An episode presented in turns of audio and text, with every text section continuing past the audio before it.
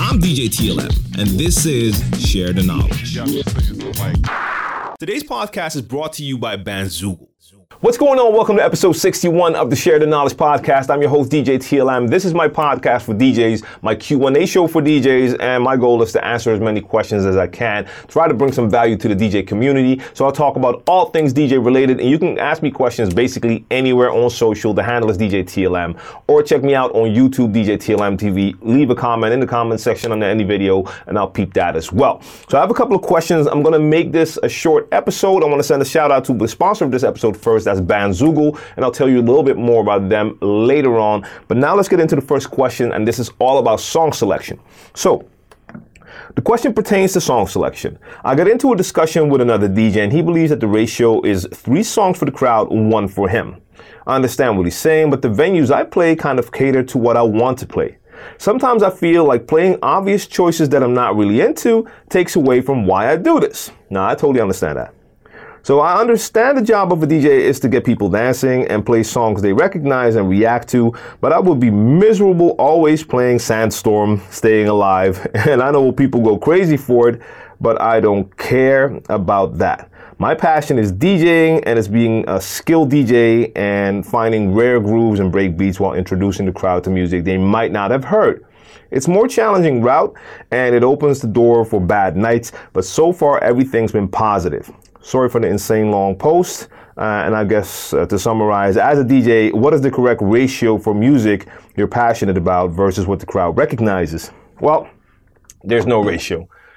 That's my answer. There is no ratio.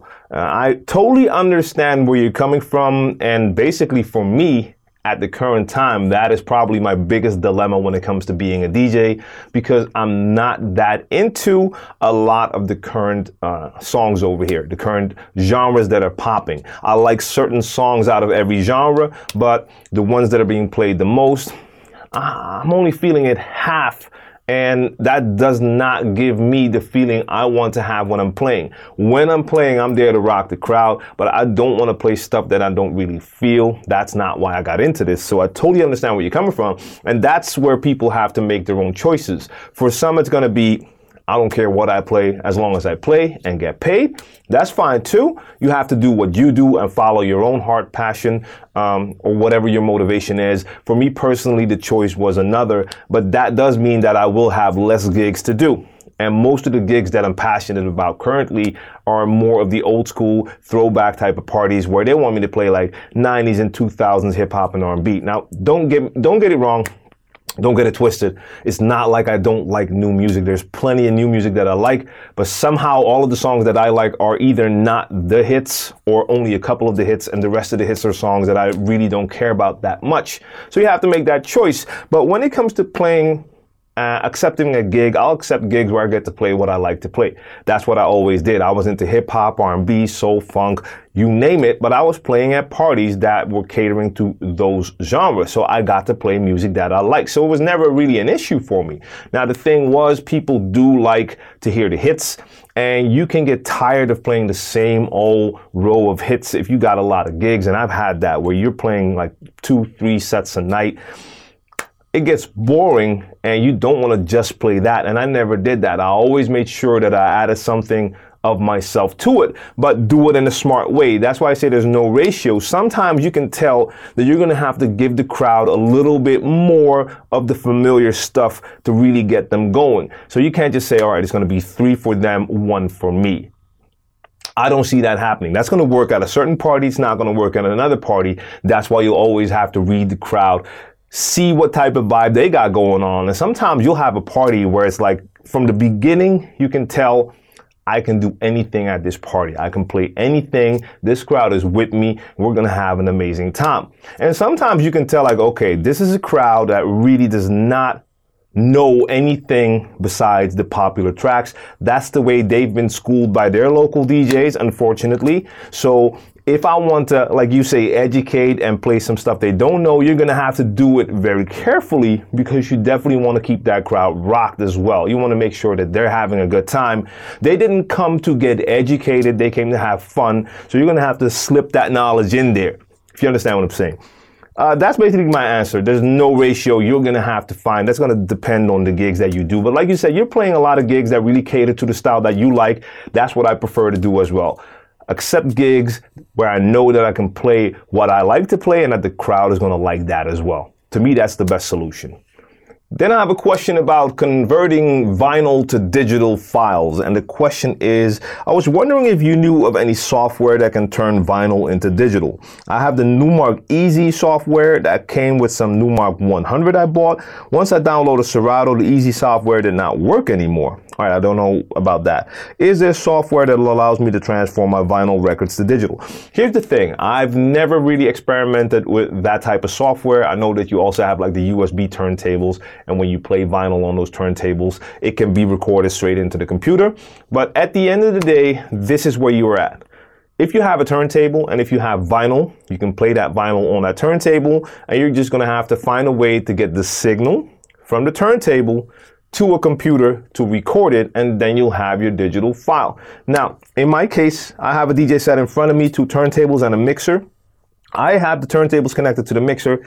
I can put some vinyl on the turntable, play it, and the output from my mixer can either go into an external audio interface that's connected to a computer, or if your computer already has an audio interface built in, then you just connect it straight to the computer. Or in my case, I can find different ways like using external recorders as well, but you're gonna have to just take the signal from the turntable and get it into the computer. And it doesn't matter what type of software you use to record it.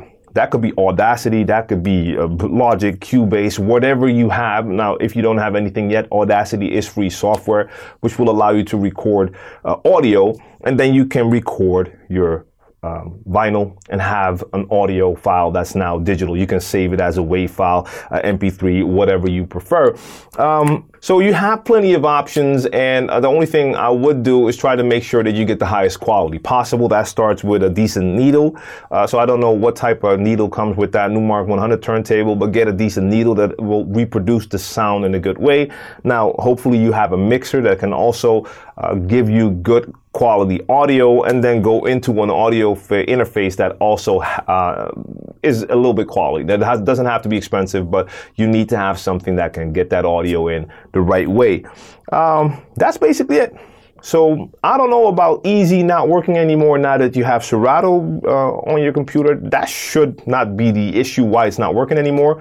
I don't know if you're using a Mac or Windows. It might be something with the drivers. You could Google that and see if there's any known issues between Serato and that Easy software, uh, but I don't know. Never used it, and I will give it a, a test.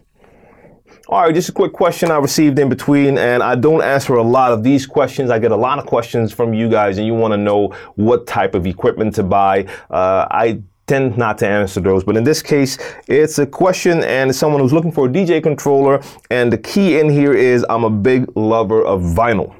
So not sure which one to buy. Um, there's so many to choose from, and I totally understand the final decision is mine. Yes. Now, what I told this person is, since you just pointed out that you really love vinyl, I assume that you would prefer to have something that has that turntable feel. Now, that's going to narrow your selection immensely. So that's a good thing, because when it comes to controllers that have that real vinyl feel, there's not many out there. You're going to end up with either the N S seven, and I would go for a Mark two or Mark three, or you're going to go for that Rane twelve, the new controllers, or you could even take a look at what Denon just released. Uh, it's going to be a little bit more expensive because they now have a new version of the S C five thousand that has the moving platters. Um, if you're into vinyl and you like twelve inches, the Rane twelve has the same size as a twelve inch. When you get to the N S seven, you're gonna have seven inch instead of twelve, and the Denon player is also a smaller platter. So you would have to go to a store to really feel that out. But understand that all of these options are a little bit more expensive, so I don't know what your budget is. If you're on a low budget, then you're gonna have to go with a controller that does not have the moving platters, just the normal jog wheels. Uh, that's a different story. Then you have so many options, and there's so many to choose from, because then again, it's all about what it is that you specifically need, and that's why I normally don't answer those questions, because I'll have to ask you a lot more questions to find out what it is that would suit you best. But if you're looking for that turntable feel, you only have a couple, go for a controller with moving platters. I want to take the time out to thank sponsor of today's episode, Bandzoogle. If you want to build a website, they are the best solution out there. They have a lot of templates that allow you to build a new website within minutes. And I'm not exaggerating. If you go check out share the knowledge podcast dot com, I made that site in like fifteen, twenty minutes. It is that easy. They have a lot of tools that you can use to sell merch, to get a mailing list, uh, in, uh, implement your social media and all of that good stuff. So make sure you check them out. You can try it out for a month for free. And if you like what you see, use the code SHARE to get a nice discount on your first year subscription. All the info is in the description box down below, so make sure you click on that link to check out Bandzoogle. One more question I want to talk about in this episode. Like I said, I'm going to keep it short. And this question is from B-Boy Mac. And the question is, my friend got called last minute to D J. Then he asked if he could bring his gear and the venue said no. He still took the gig and got there and found out he couldn't use their equipment because he didn't purchase Serato D J, so it didn't work with his computer. He uses the S X two that already has Serato, but they had the S L four box with C D Js and a Pioneer mixer. They said they were going to call another D J. They didn't even pay him for a strip. Was this wrong on their end?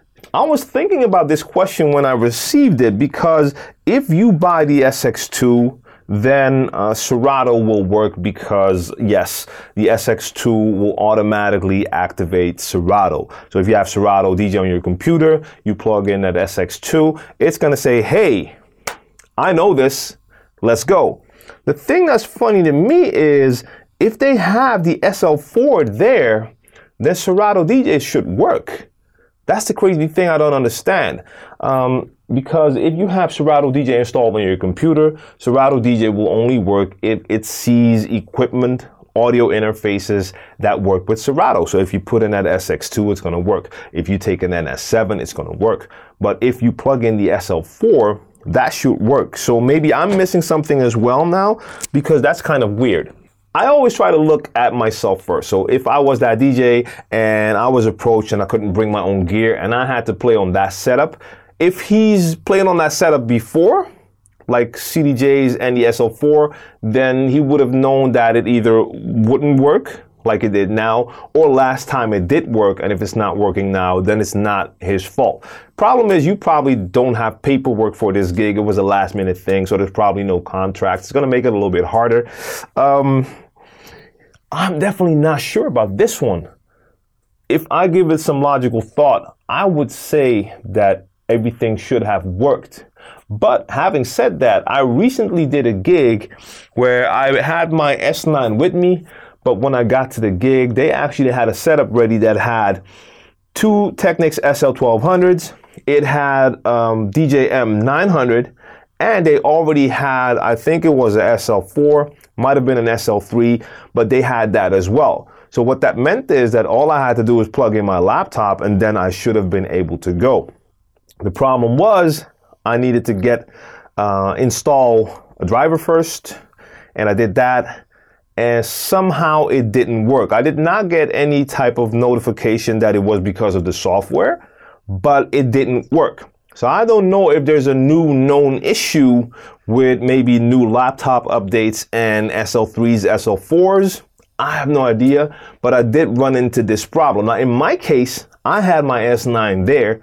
So I just took that D J M nine hundred out, put that nine, uh, S nine in, and I got to play the way I wanted to play. So for me, it wasn't a bad thing, but that's when I did notice that something that I feel should have worked didn't work, and I'm not sure if that was the S L four's fault. I have to say I didn't look into it afterwards, so I didn't Google or anything like that. I don't know if your friend did that to find out if there's a known issue. But at the end of the day, um, even if it would feel fair that they pay for your trip, if there's no contract, there's really nothing you can do. They don't owe you that. That's all. It, it all has to do with who you're dealing with over there. Um, their view might be that that D J did not come prepared. They have everything there. They have a full setup.